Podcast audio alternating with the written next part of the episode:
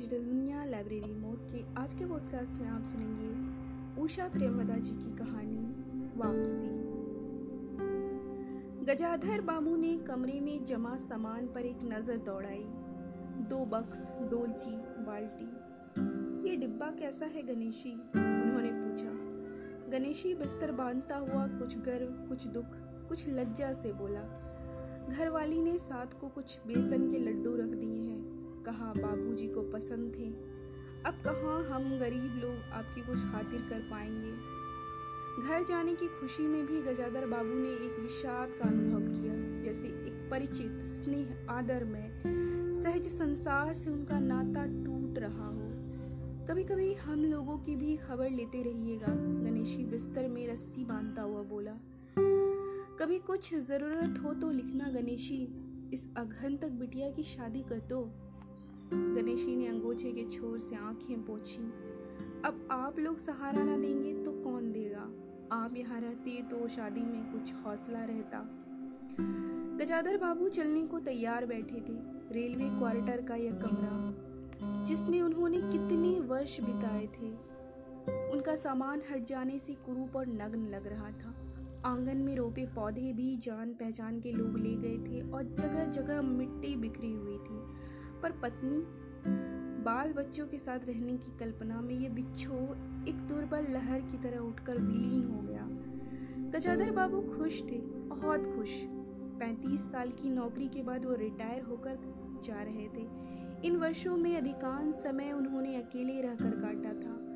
उन अकेले क्षणों में उन्होंने इसी समय की कल्पना की थी जब वह अपने परिवार के साथ रह सकेंगे। इसी आशा के सहारे वो अपने अभाव का बोझ ढो रहे थे। संसार की दृष्टि में उनका जीवन सफल कहा जा सकता था। उन्होंने शहर में एक मकान बनवा लिया था। बड़े लड़के अमर और लड़की कांति की शादियां कर दी थीं। दो बच्चे ऊंची कक्षाओं में पढ़ रहे थे। गजाधर बाबू नौकरी के कारण प्रायः छोटे स्टेशनों पर रहे और उनके बच्चे और पत्नी शहर में, जिससे पढ़ाई में बाधा ना हो। गजाधर बाबू स्वभाव से बहुत स्नेही व्यक्ति थे और स्नेह के आकांक्षी भी।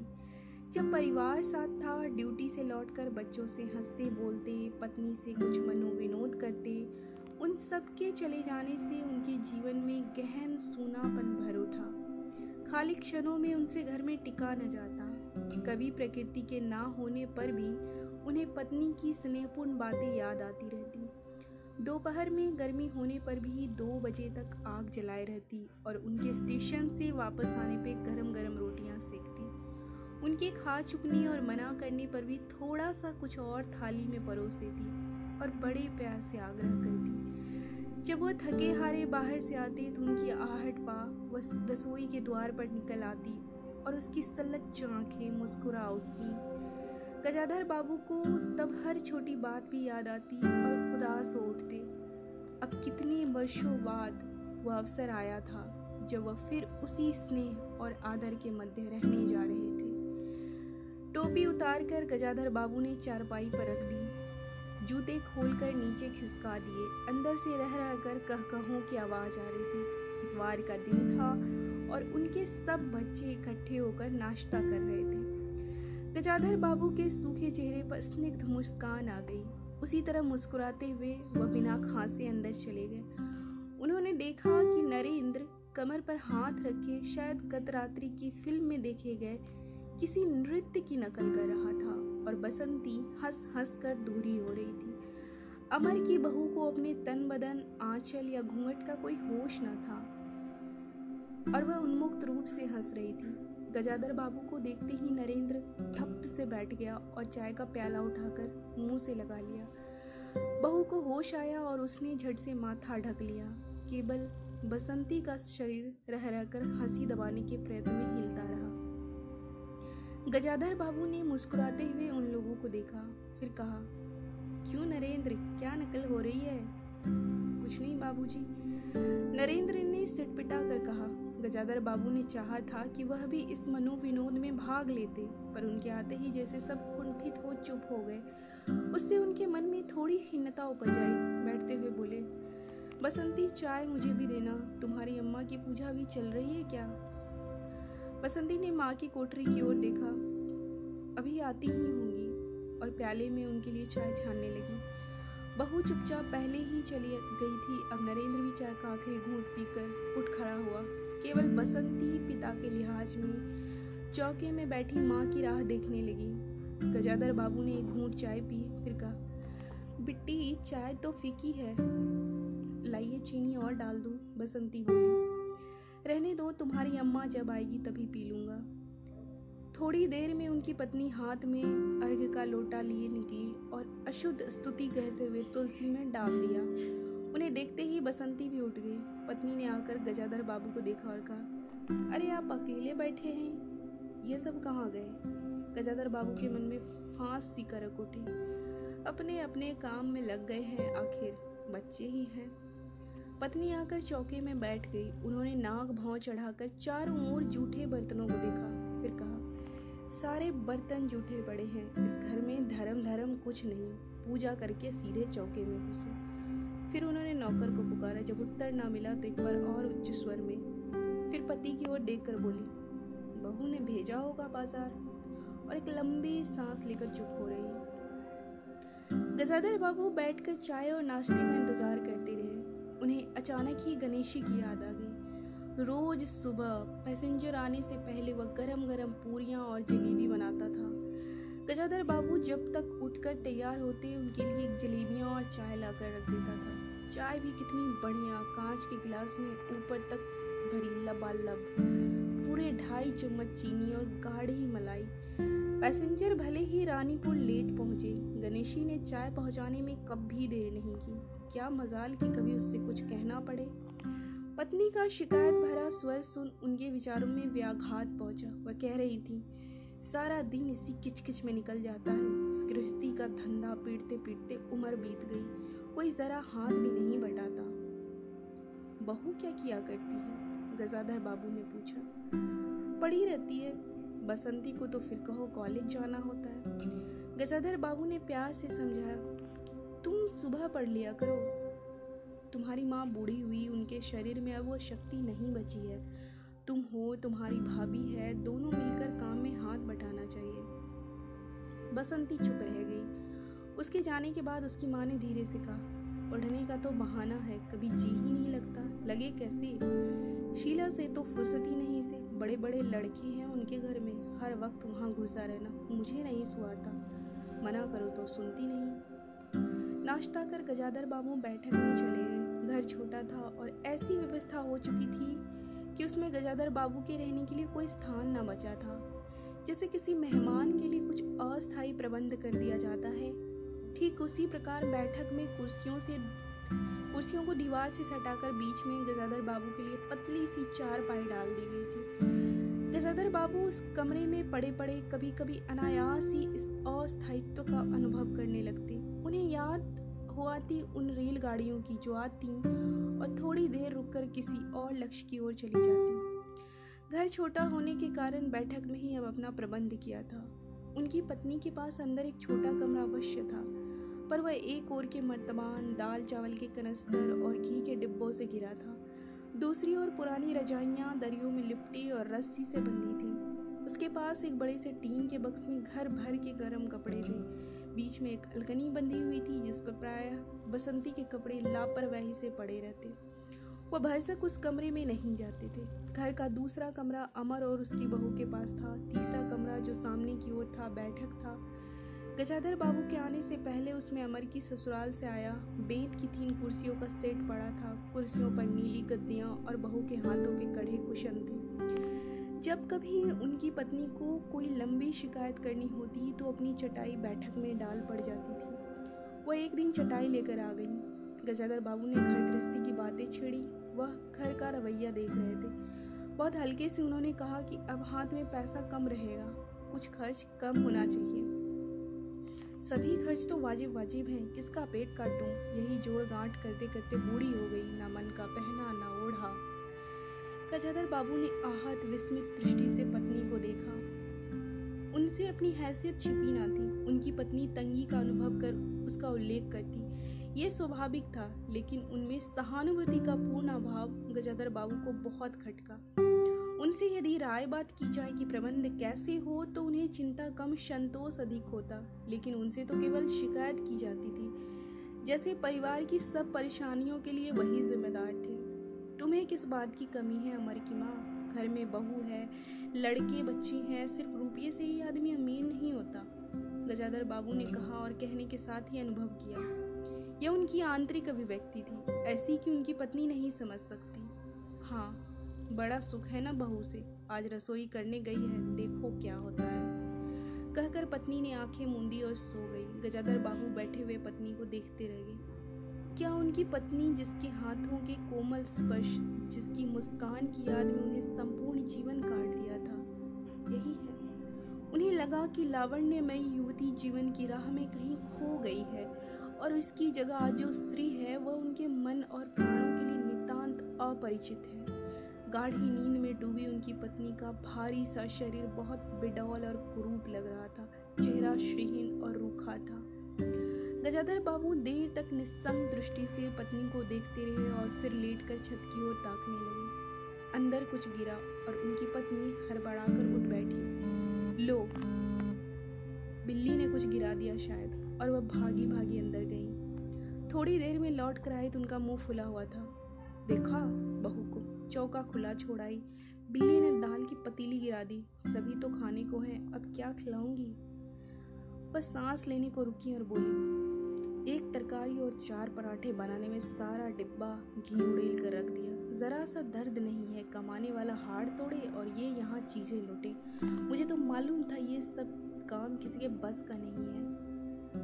गजाधर बाबू को लगा कि पत्नी कुछ और बोलेगी तो उनके कान झंझना उठेंगे।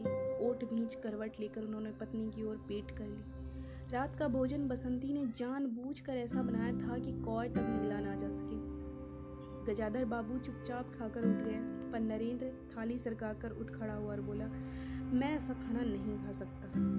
बसंती तुनक कर बोली, तो ना खाओ, कौन तुम्हारी खुशामद करता है? तुमसे खाना बनाने को कहा किसने था? नरेंद्र चिल्लाया।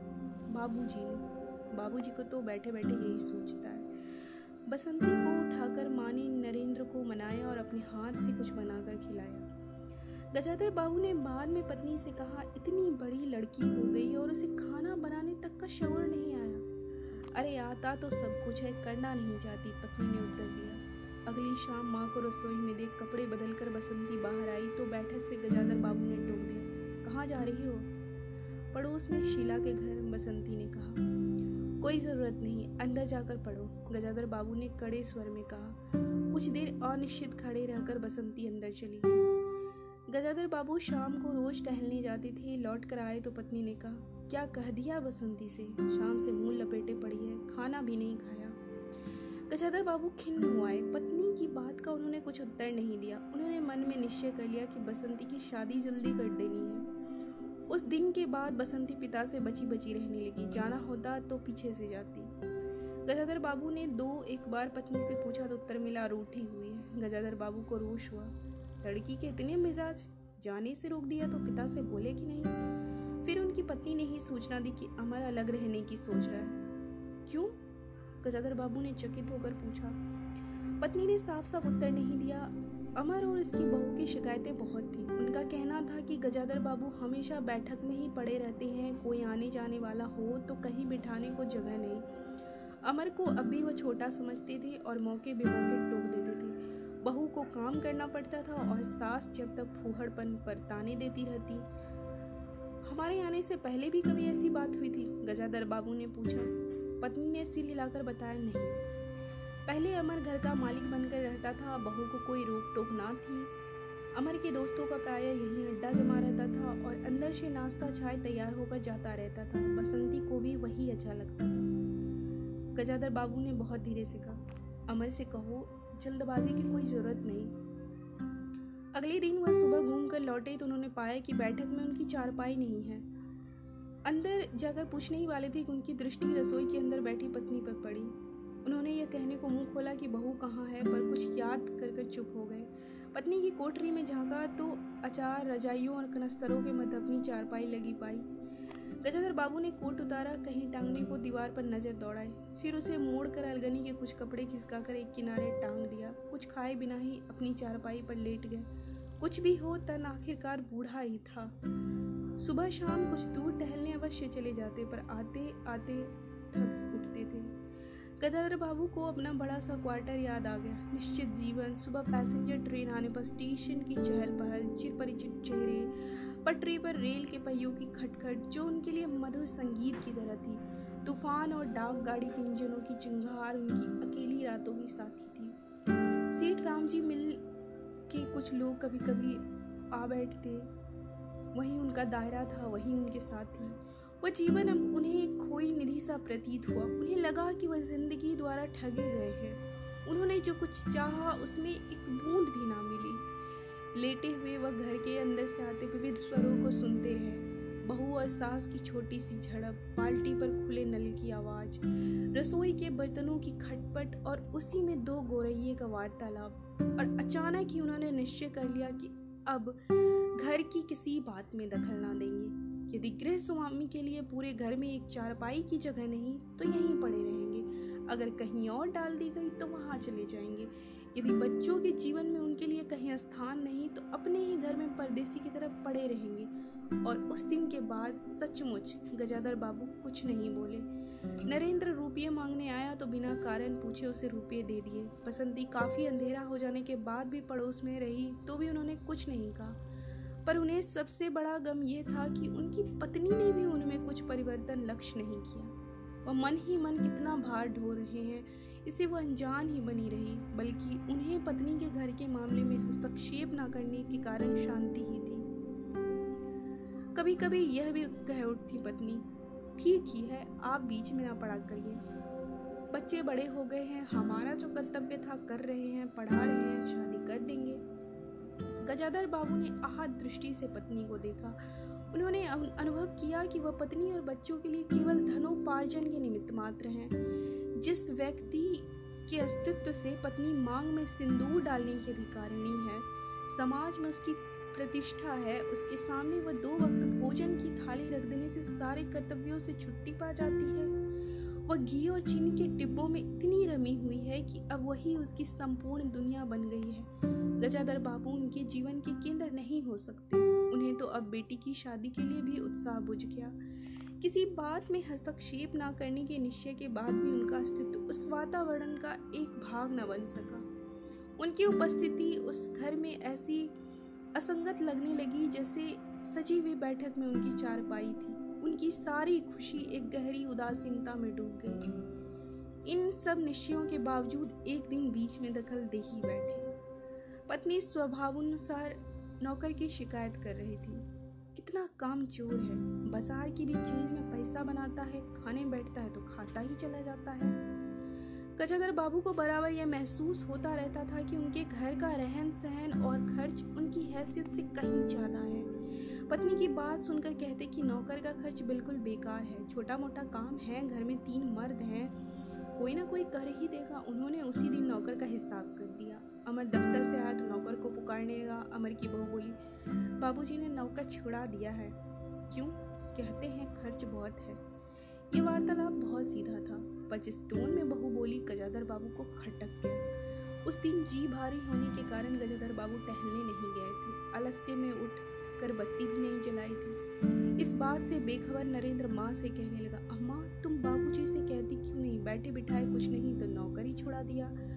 अगर बाबूजी ये समझें कि मैं साइकिल पे गेहूं रखकर आटा पिसाने जाऊंगा तो मुझसे ये नहीं होगा। हाँ अम्मा, बसंती का स्वर था, मैं भी कॉलेज जाऊं और लौट कर घर में झाड़ू भी लगाऊं, ये मेरे बस की बात नहीं है। बूढ़े आदमी हैं, अमर भुरमुराया, चुपचाप पड़े रहें, हर चीज़ में दखल क्यों देते। पत्नी ने बड़े व्यंग से कहा, और कुछ नहीं सूझा तो तुम्हारी बहू को ही चौके में भेज दिया। वह गई तो पंद्रह दिन का राशन पाँच दिन में बनाकर रख दिया। बहू कुछ कहे इससे पहले वह चौके में घुस गई। कुछ देर में अपनी कोठरी में आई और बिजली जलाई तो गजाधर बाबू को लेटे देख बड़ी सिटपटाई। गजाधर बाबू की मुख मुद्रा से वह उनमें भावों का अनुमान न लगा सकी। वह चुपचाप आंखें बंद किए लेटे रहे। गजाधर बाबू चिट्ठी हाथ में लिए अंदर आए, पत्नी को पुकारा। वह भीगे हाथ निकली और आंचल से पोंछती हुई पास खड़ी हुई। गजाधर बाबू ने बिना किसी भूमिका के कहा, मुझे सेठ रामजी मल की चीनी मिल में नौकरी मिल गई है। खाली बैठे रहने से तो चार पैसे घर में आए वही अच्छा है। उन्होंने तो पहले ही कहा था, मैंने ही मना कर दिया था। फिर कुछ रुक कर जैसे बुझी हुई आग में चिंगारी चमक उठे। उन्होंने धीमे स्वर में कहा, मैंने सोचा था कि बरसों तुम सबसे अलग रहने के बाद अवकाश पाकर परिवार के साथ रहूंगा। खैर परसों जाना है, तुम भी चलोगी? मैं? पत्नी ने शक पकाकर कहा, मैं चलूंगी तो यहाँ का क्या होगा? इतनी बड़ी गृहस्थी, फिर सयानी लड़की। बात बीच में काट कर गजाधर बाबू ने हताश स्वर में कहा, ठीक है तुम यहीं रहो, मैंने तो ऐसे ही कहा था। और गहरे मौन में डूब गए। नरेंद्र ने बड़ी तत्परता से बिस्तर बांध दिया और रिक्शा बुला लिया। गजाधर बाबू का टीन का बक्स और पतला सा बिस्तर उस पर रख दिया गया। नाश्ते के लिए लड्डू और मठरी की डलिया हाथ में लिए गजाधर बाबू रिक्शे पर बैठ गए। दृष्टि उन्होंने अपने परिवार पर डाली और फिर दूसरी ओर देखने लगे और रिक्शा चल पड़ा। उनके जाने के बाद सब अंदर लौट आए। बहू ने अमर से पूछा, सिनेमा ले चलिएगा ना? बसंती ने उछल कर कहा, भैया हमें भी।